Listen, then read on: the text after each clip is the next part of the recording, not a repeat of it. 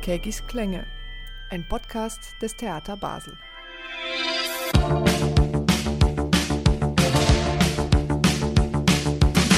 Männer nehmen den Arm, Männer geben Geborgenheit, Männer weinen heimlich, Männer brauchen viel Zärtlichkeit und Männer sind so Verletzte. Unverkennbar, das ist die Stimme von Herbert Grönemeyer, etwas zwischen Sang und Schrei, wie sie mal beschrieben wurde, mit der er auch heute noch ganze Fußballstadien zum Kochen bringt. Neben dem Popstar gibt es aber auch den anderen Grönemeyer, den Theatermusiker, der ab und zu in irgendeinem Theater, jetzt gerade im Theater Basel, auf einer Probebühne sitzt und sich darüber freut, dass andere nun seine Musik spielen und singen. Für ihn macht das keinen so großen Unterschied. Für mich ist Musik halt was ganz äh, Elementares und äh, jeden Tag wieder. Und auch wenn ich da sitze und so, ich, ich, ich, ich lebe das jede Sekunde. Also ich lebe auch jede Sekunde bei den Proben. Das ist für mich meine Lebensfarbe. Sagte mir Herbert Grönemeyer ins Mikrofon. Willkommen zum Podcast Pferd frisst Hut. Von vorne. Die beiden Herberte, Fritsch, Regisseur der eine, Grönemeyer, Musiker der andere, möchten gemeinsam ein Stück auf die Bühne bringen, eine Komödie mit viel Musik. Die Wahl fällt auf Eugène Labiche, ein französischer, fast serienmäßiger Komödienschreiber aus dem 19. Jahrhundert. In Basel sind sie damit willkommen. Und so kommt es, dass Grönemeyer seit September hier in Basel ist, bei den Proben dabei sitzt und, wenn ihn die Leidenschaft packt, aufspringt und mitsingt. Ihre Seele klar und rein, jedes Wort ein Edelstein, bescheint die Welt lichterloh. Ja. Sie wärmt mein kühles Kinn, bei ihr bin ich weg und hin, nur bei ihr lebe ich dauerfroh. Es schnalzen die Sekunden, ein Walzer, eins, zwei, drei, es fliegen unsere Schritte, geraten leicht, schwindlig schnell, rasenfrei. Wer der, wer der, der uns beneidet und sie mir nicht gönnt. Wer der, wer dem, sie ist, was man geschenkt, sie wird Eugène Labiches Komödie Der Florentinerhut ist, was man auch ein Tür-auf-Tür-zu-Stück nennt. Jemand geht ab, jemand tritt auf, meist im falschen Moment, meist durch die falsche Tür. Eine lustige Klamotte um einen Hut ist's, der von einem Pferd verspeist wird, während eines Techtelmächtels der Besitzerin. Der größte Stress dabei kriegt der Pferdebesitzer ab, gleichzeitig auch Bräutigam. Muss aber erst in Windeseile einen neuen Hut auftreiben, jagt kreuzen quer durch Paris, ihm stets auf den Fersen die ganze Hochzeitsgesellschaft. Pferd frisst Hut, so heißt das Stück in der deutschen Übersetzung von Sabina Zwach. Etwas beknackt sei diese Komödie, hörte ich sagen, total stulle und auch ein bisschen altbacken. Damit konfrontiere ich den Regisseur Herbert Fritsch. Ich finde sie gar nicht altbacken. Ich finde sie eigentlich sehr frisch. Also dieser Irrsinn, diese Verrücktheit, diese Absurdität, wie Menschen miteinander umgehen, ja, wo man eigentlich nur noch lachen muss, ja, nur noch lachen, so eine Ansammlung von Vertrottelung und zwar also nicht mit dem Fingerzeig drauf, sondern das sind wir. Wir sind irre. Wir sind alle irre. Wir kriegen nichts gebacken. Wir kriegen gar nichts hin. Das zeigt das Stück so wunderbar. Wir kommen mit, mit, den, mit den ganzen Situationen auf Welt überhaupt nicht klar und so. Und das sieht man einfach diesen Blödsinn. Denn man kann ja nur noch lachen eigentlich über alles, was geschieht. So, so, so tragisch und grausam alles auch immer ist, ja. Aber es ist eigentlich, wo man sagt, was sind wir eigentlich für eine verblödete Menschheit, ja? Und das ist so, das macht so Freude, so in, in die absolute Blödheit reinzusteigen. Und genau das ist die tiefe Menschlichkeit, diese Blödheit, ja. Was ich da zeige, ist die pure Realität. Das ist pure Gegenwart, was ich da sehe auf der Bühne, ja.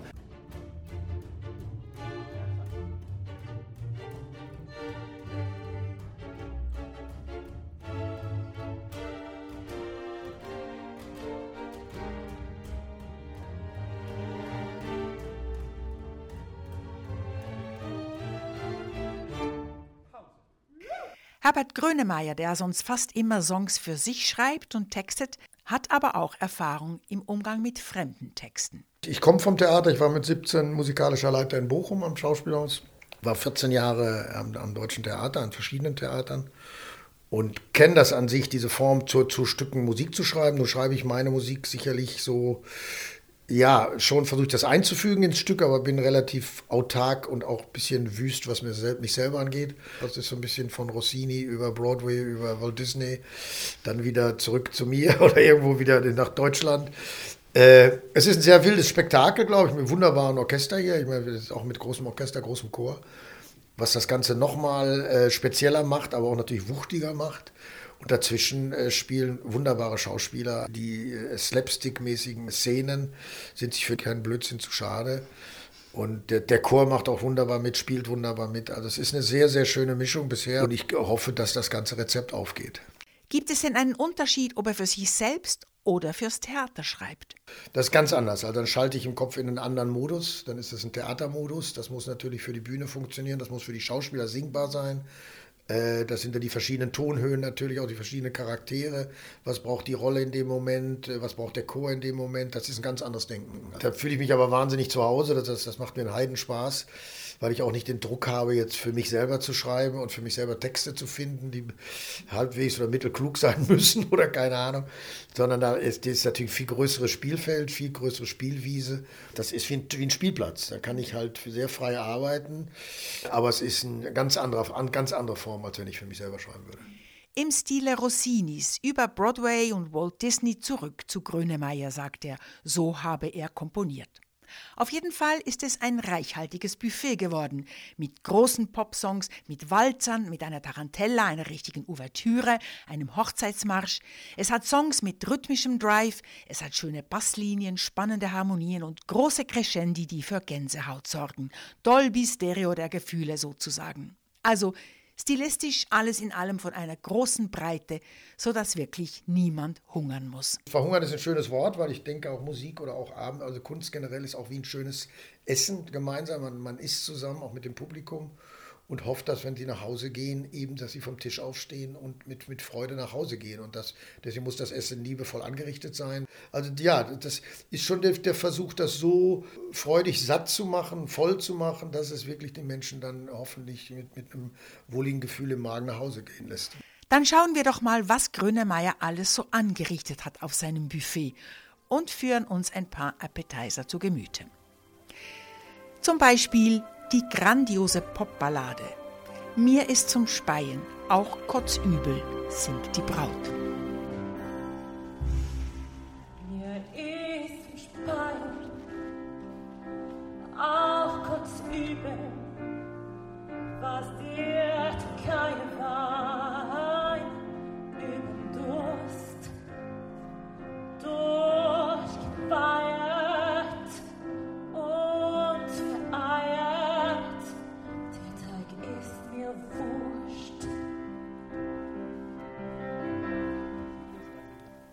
Zum Beispiel eine waschechte Tarantella.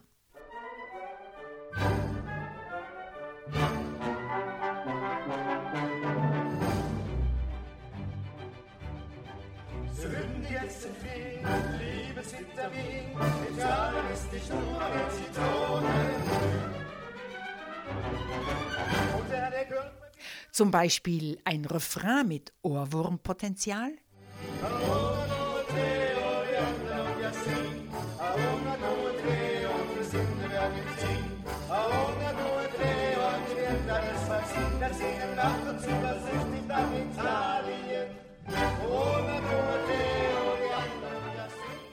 Zum Beispiel einen choralartigen Bauerngesang.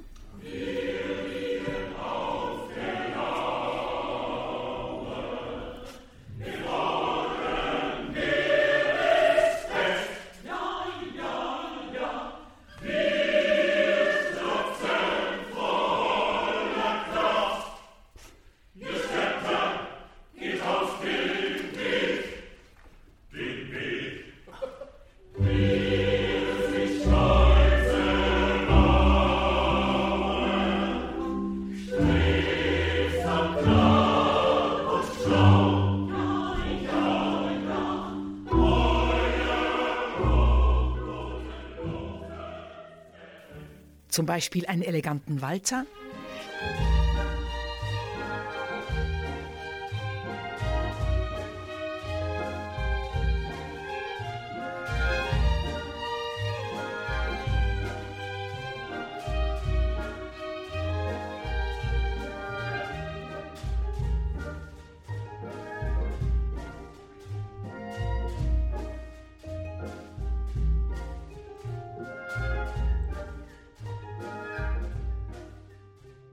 Oder zum Beispiel auch eine antreibende, schweißtreibende Dampfmachmusik.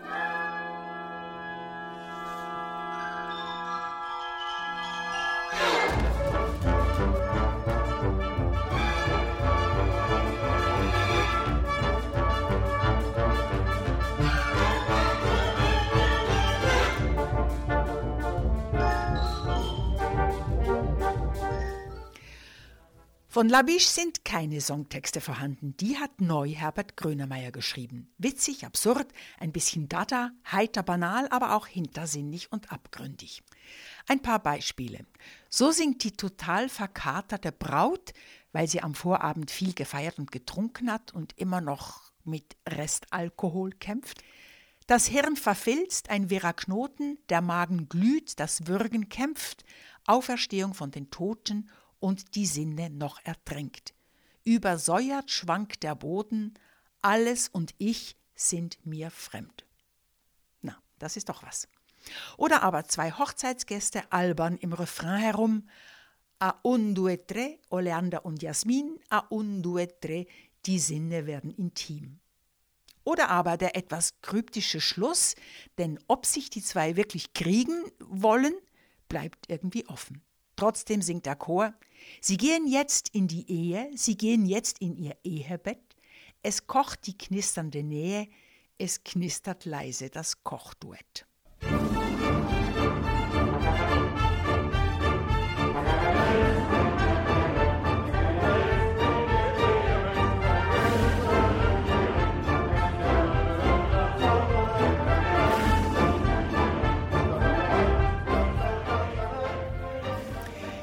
Was ist denn bei Herbert Grönemeyer zuerst, der Text oder die Musik?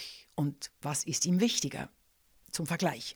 Mozart hat mit seinem Librettisten da Ponte viel diskutiert. Verdi hat mit seinen Librettisten sogar heftig gestritten. Prima la musica e poi la parola. Und wer hat hier das letzte Wort, wenn Grönemeyer der Komponist mit Grönemeyer dem Librettisten uneins ist? Immer der Komponist als erstes. Ich schreibe immer erst meine Musik, schreibe dann immer dann, dann, die Texte auf die Musik. Die Musik ist für mich das Elementarere. Das ist quasi der Fond, den man auch bei Soßen macht oder so. Das ist die, die Basis. Wenn die nicht stimmt, kann man da drauf gießen, was man will. Das ist die, die Soße kaputt. Für mich ist die Musik immer elementar. Das ist das Erste, was ich schreibe. Und dann schreibe ich den Text da drauf. Das war hier auch äh, die Frage, wie, wie kriegt man das hin? Und dann gab es eben noch das Arrangement. Das ist dann nochmal der nächste Schritt. Und das ist dann nochmal eine andere, da geht das nochmal ein bisschen äh, anders auf. Aber es muss, letztendlich muss die Musik Musik das Ganze tragen. Stichwort Arrangement. Grönemeyer hat seine Kompositionen, seine Ideen, Melodien, Rhythmen, Texte, seine Vorstellungen der Stücke weitergegeben an den Arrangeur und Komponisten Thomas Meadowcroft. Und dieser hat daraus eine fertige Partitur gemacht, arrangiert für Chor und ein vielfältiges Sinfonieorchester. Meadowcroft hat dabei auch viele Entscheidungen treffen müssen, über die Besetzung des Orchesters zum Beispiel, über die instrumentale Farbe eines Songs, über instrumentale Stücke, über die Stärke der Perkussion, aus welchen Motiven will er die Ouvertüre bauen und, und, und. Grönemeyer hat also auch einen Teil des Werkes aus der Hand gegeben. Deshalb, ist das jetzt noch seine Musik? Ist das überhaupt noch er? Na, das bin äh, ich, würde der Engländer sagen. Das bin nicht ich, würde ich sagen. Das ist ein Tick anders. Das ist schon, also in diesem, in diesem Falle äh, war das äh, auch fast ein bisschen ein Experiment. Äh, ich habe das komplett, also ich arbeite sonst anders. Ich arbeite sonst, ich habe noch einen englischen Arrangeur, den Nick Ingman, mit dem ich seit über 25 Jahren arbeite. Da arbeiten wir sehr eng zusammen am Auto. Das habe ich hier nicht gemacht. Ich habe also dem Thomas Meadowcroft im Grunde genommen Freiheit gelassen habe dann immer wieder, wir haben uns immer abgestimmt, aber, aber er kommt aus einer ganz anderen Ecke, kommt aus einer völlig anderen Kurve. Ich wäre auf die Idee nie gekommen.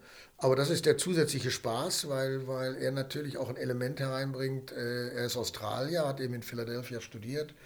Äh, das ist nochmal eine, eine komplett andere Farbe. Und das macht, finde ich, auch die Spannung an dem Abend aus.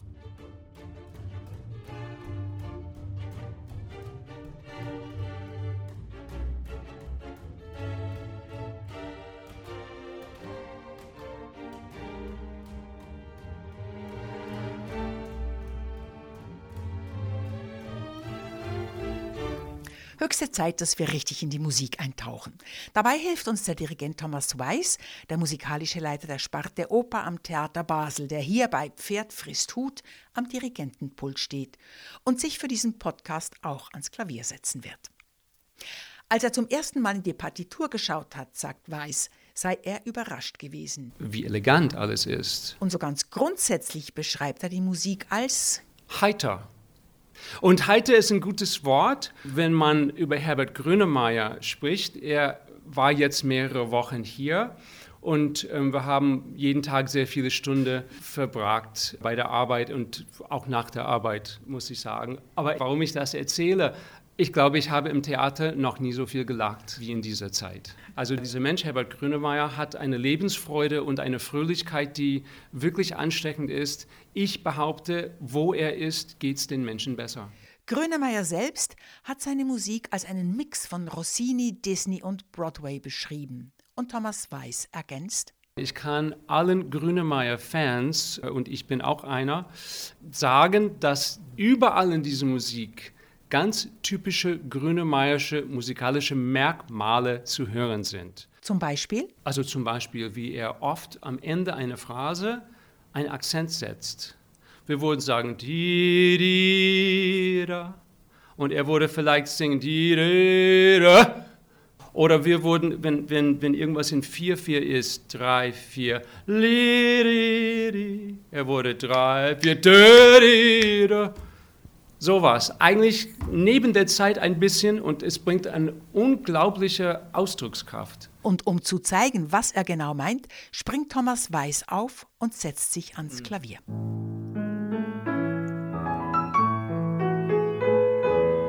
Eine Brate, sie ist so schön und so wohl anzusehen.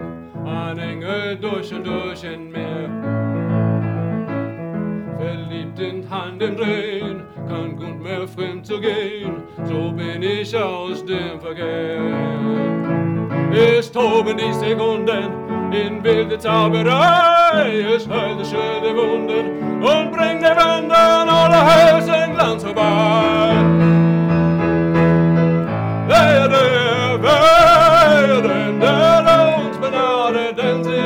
Gut und solche Sachen. I love it. Also, die Musik hat Drive, hat Eleganz, ist luftig und heiter, aber Thomas Weiß Lieblingsstelle bringt noch einmal eine ganz andere Farbe. Zum Beispiel, es gibt in dem Stück, es gibt ja eine Braut und diese Braut hat einen Cousin, der seit Jahren offensichtlich hinter ihr her ist. Und irgendwann in dem Stück glaubt diese kleine Cousin, er kriegt sie auch. Deshalb gibt es ein Lied, das heißt von Bobins kurzem Triumph. Und dieses Lied ist eigentlich eine Musikform, eine Tanzform aus dem Renaissance. Und das ist wirklich wunderschön. Also das ist was ganz Unerwartetes. Es hat vier Takte in vier, vier und also eigentlich zwölf Akt. Und dann hatte es drei Takte in neun Akt. Also vier Takte in vier und dann drei Takte in drei. Und es ist ein ganz, ganz überraschendes und bezauberndes Werk.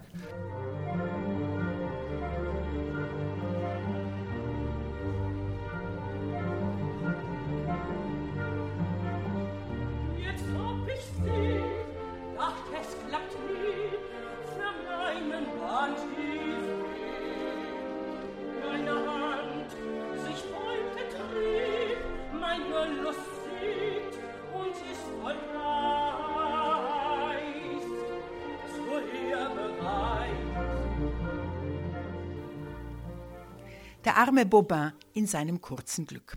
Genau diesen Bobin habe ich in der Kantine getroffen. Ebenso Fadinon, der Bräutigam, der durchs Stück hetzt und den von seinem Pferd gefressenen Strohhut wieder aufzutreiben versucht. Bobin und Fadinon, das sind Jasmin Etezazadeh und Christopher Nell.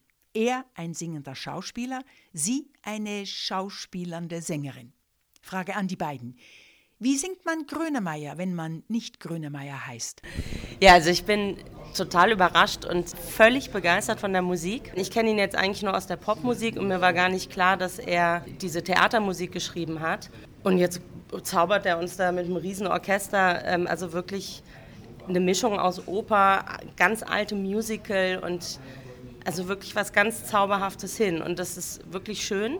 Und ich hatte schon gedacht, na gut, ich muss wahrscheinlich jetzt mit tiefer Stimme irgendwie versuchen, poppig irgendwas zu singen und dachte schon, okay, das, ich meine, ich kann das, wenn es sein muss, aber es ist jetzt nicht mein, ich bin klassische Opernsängerin und singe eher Herodias als jetzt, ähm, oder Intoleranza als jetzt äh, das. Aber von den Lagen her, die er da für mich kreiert hat, kann ich das gar nicht unbedingt poppig singen, sondern ich muss es einfach klassisch singen. Also ich halte auch ein B und so, ne? B2. Und ja, also ich, ich bin mega begeistert. Das Stück läuft von Anfang an auf High Energy. Es wird viel gerannt, gestolpert, hingefallen, aufgerappelt, zusammengeputscht, gegen Wände und Türen gelaufen. Wie geht das alles? Wie singt man eine Arie oder einen Song, wenn man total aus der Puste ist? Jasmin Etezazadeh sieht es ziemlich pragmatisch. Ja, das muss man halt trainieren. Und Christopher Nell denkt lieber ans Ende. Also ich muss sagen, dass das zum einen mir natürlich, sowas kommt ja auch von einem selber, ne? Also das macht mir natürlich extrem viel Freude. Grundsätzlich mag ich das an sich gern, sich immer, äh, immer die Widerstände zu suchen. Also an jeder Tür kann man sich verhaken, an jeder Stufe kann man stolpern. Also so das sind jetzt so Geschichten, so äh, dann nochmal wie so sehenswert machen, glaube ich, wenn man sich halt diese ganzen, ganzen Widerstände sucht. Dadurch kommt es zu viel Gefliege und Ge Gerumse. Und mit den Singen Ach, ich weiß nicht. Ich glaube, dass das dann überraschend leicht wird. Also so kenne ich es bisher. Das ist dann am Ende im besten Fall wirklich sehr leicht.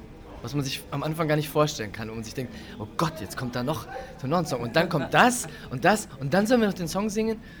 Das ist so irgendwie, Körper sind was ganz, ganz Tolles. Sie kriegen das irgendwie hin. Sagt Christopher Nell. Und dann ist 10. Er muss zur Probe.